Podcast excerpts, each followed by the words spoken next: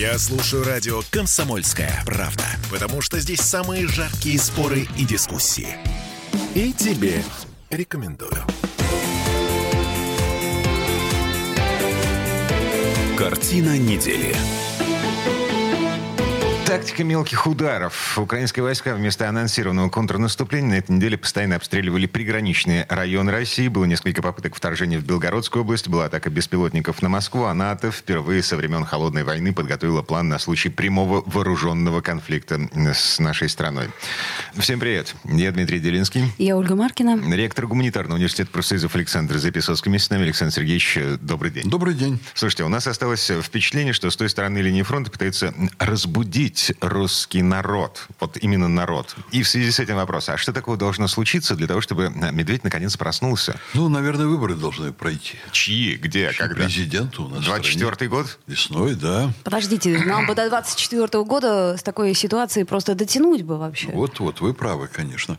Но ситуация в стране у нас, она очень стабильная, но эта стабильность – это шаткость, шаткая такая стабильность. Вот мы видели, как несколько сотен тысяч полоумных людей вдруг убежали из страны, и потом они медленно дрейфуют обратно, получив в своей биографии навсегда клеймо «ненадежный человек» как минимум и как максимум предатель Родины. И еще сотни тысяч людей тоже не очень понимают, нужно ли им защищать страну, что тут делать. Вот. В этой связи вот раскачивать лодку сейчас очень сложно. Есть внутренние причины, есть внешние причины. У Украины реально нет возможностей, потому что... Но, да, погодите, они пытаются перенести войну на нашу территорию для того, чтобы... Э, что?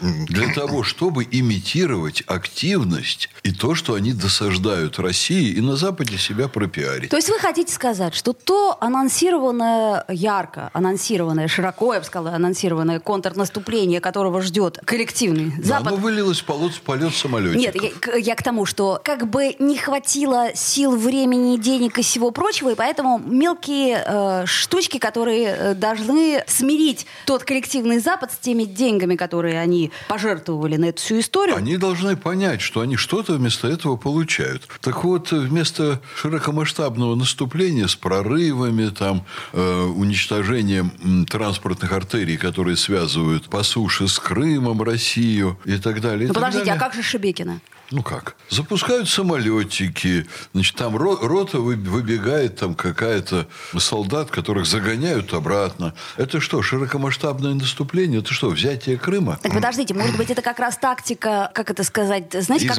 изматывающий, а потом... А что потом? Потом суп с котом. А потом им воевать нечем. Вот сейчас разговоры, понимаете, там про, значит, танки. У России десять тысяч танков на складах было еще в советское время. И еще там десять тысяч в постсоветское время. Ведь это же простая история. Если начинается война всерьез, вот давайте себе представим, выкатили с одной стороны самые современные танки, и выкатили с другой стороны самые современные танки. А... Их все уничтожили. Да, время жизни танка на поле боя, извините, сорок пять минут. Да. Вот их все уничтожили. А дальше что? Подождите, если... А дальше оказывается, что у России море танков. А если ты поссорился в своем дворе с одним соседом, то это небольшая проблема. Но если все соседи встали на сторону этого соседа, то вот это, это уже все проблема. Соседи? Ну, я бы сказала так, хорошо. О ком вы говорите? Хорошо. Ну, процентов шестьдесят всех соседей встало на сторону твоего, э, так сказать, визави. Какие соседи встали? Ну, подождите. Ну, вся, кто встал вся, на сторону? Вся Европа. Великобритания, Франция, Германия, хорошо, Соединенные большинство, Штаты. Большинство ну, а мы понимаем, что там творится? Мы понимаем.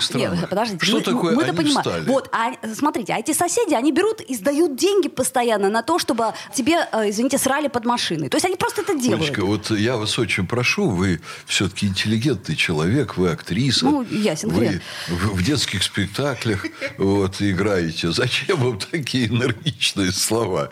Вашей обычной энергетики вполне достаточно. Так вот. Оли просто зла уже не хватает смотреть на все это. Да, Олечка, я вас понимаю. Тем не менее, удерживайтесь, пожалуйста. Мы даже еще не начинали говорить, понимаете. А вы представляете, что будет в конце? О Закавказье, да. Вот я об этом и говорю. Да. Да. Ну, Олечка, вы же не представляете, представляете, что там творится-то на Западе? И что чувствуют люди, у которых жуткие счета на все, жуткая инфляция. Александр которая... Сергеевич. Не, вы подожди, вот... но вы меня не перебивайте уже. Ну, ну что такое? Ну, хорошо, Александр хорошо. Сергеевич, такая темпераментная. Извините, это утро. Радиослушателям это нравится, безусловно. Да. У вас да. путается уже утро и вечер, но актриса настоящая. Вот. Я очень внимательно слежу за тем, что там происходит. Как вы понимаете, у каждого из нас есть контакты с уехавшими, живущими в разных странах. А у меня еще контакты с массой ученых из десятков стран. На Западе очень нехорошая ситуация. Слушайте, старичок. Да, да. Значит, личные впечатления Александра Записоцкого от того, что происходит на Западе. Есть Bloomberg, есть свежее исследование Bloomberg по поводу роста и снижения благосостояния богатейших людей мира. На этой неделе опубликовано. Значит, во всем мире тенденция одинаковая.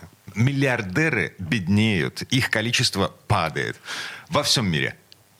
Кроме России. Да, в России число миллиардеров выросло, и благосостояние да. миллиардеров. Кому война, кому мать родна, черт подери. Александр Сергеевич, мы такое. Возвращаемся это было к, к, к моим впечатлениям, mm. если можно. Так вот, народ на Западе буквально воет от того, что Западной Европой командуют США, Западной Европой командуют люди, которые имеют чрезвычайно низкие рейтинги. И вот эти люди каждую неделю говорят, а мы еще возьмем из бюджета на военные расходы, мы начнем делать снаряды, чтобы обеспечить Украину на десять лет вперед, мы еще начнем и так далее. За всем за этим уже потеряна грань реальности. Конечно. Воют, поэтому... но деньги сдают. Так, кто сдает? Простые, я, это я просто простые все, люди все, сдают. Все пытаюсь вам Олечка, простой двор мне... привести в а, аналогию. Да. Кто у нас президент Латвии, новый, свежий президент Латвии, победивший на выборах? Человек, который напрямую, открыто выступает за уничтожение всего русского. Я вас уверяю, что у них выборы не менее и не более демократичны, чем в Советском Союзе в тридцать седьмом году. Wow. Да, не более, не менее, потому что у них это вообще не выборы. И еще совершенно неизвестно, что пройдет раньше. Успешные, я уверяю вас, так сказать, выборы в России, ре- реально демократичные, когда опять выберут президента, у которого поддержка между семьюдесятью и восьмидесятью процентами, и их истории. Ни в одной стране Запада сейчас реального доверия лидерам по всем опросам нет выше тридцать пять - сорок процентов. А как же... Извините, Эрдоган, который э, а в Эрдоган честных выборах... это не тот Запад. Чего а... это вы вдруг перешли на Эрдогана? Ну, ну давайте я... вы еще про Си Цзиньпиня. Нет, подождите. Олечка, глобус подарю. Нет, глобус. подождите. Это У вас я... особый глобус я... дома, я, я понял. Я не, про... я не про Запад говорю. Вы говорите, что нигде... Нет, это вы начали про Запад. Вы, вы говорите о том, что нигде... У западных а, лидеров. А только у западных лидеров. Да. То есть Турция... Э... В Турции все в порядке. В Турции проголосовали пятьдесят два процента. пятьдесят два процента. А на Западе тридцать пять - сорок процентов это потолок, предел мечтаний. И у всех рейтинги падают. Так, может быть, это как раз и есть э, те самые честные рейтинги, когда спрашивают социологи э, по-честному, да, если вот у нас по-честному начинаешь спрашивать, то э, получаются совершенно другие ответы. Я имею в виду не в данном случае не рейтинги президента, а чего угодно там. Например, э, где вы хотите сделать э, выход из метро театральное, э, спрашивают народ. Так. Но слушайте, это же честно. Мы, мы хотим перейти на метро театральное. Я пытаюсь вас э, вернуть на пытаетесь? землю. Значит, э, вы человек искусства, это сплошной хаос. Куда вы меня пытаетесь? Дмитрий Делинский, вот. ну вступи же ты за меня. Давайте, я вас очень люблю, Олечка, за вас не, не надо заступаться. Да. Но давайте мы скажем, что там положение внутри социума намного хуже, чем у нас.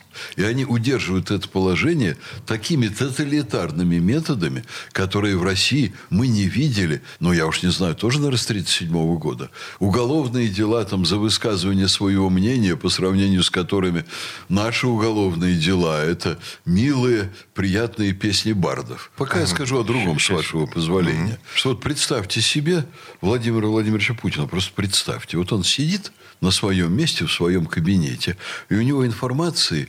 ну, в десять раз больше, чем у меня, или в сто раз больше, чем у меня. И он видит сам очень хорошо, что происходит там. Он видит, что происходит здесь.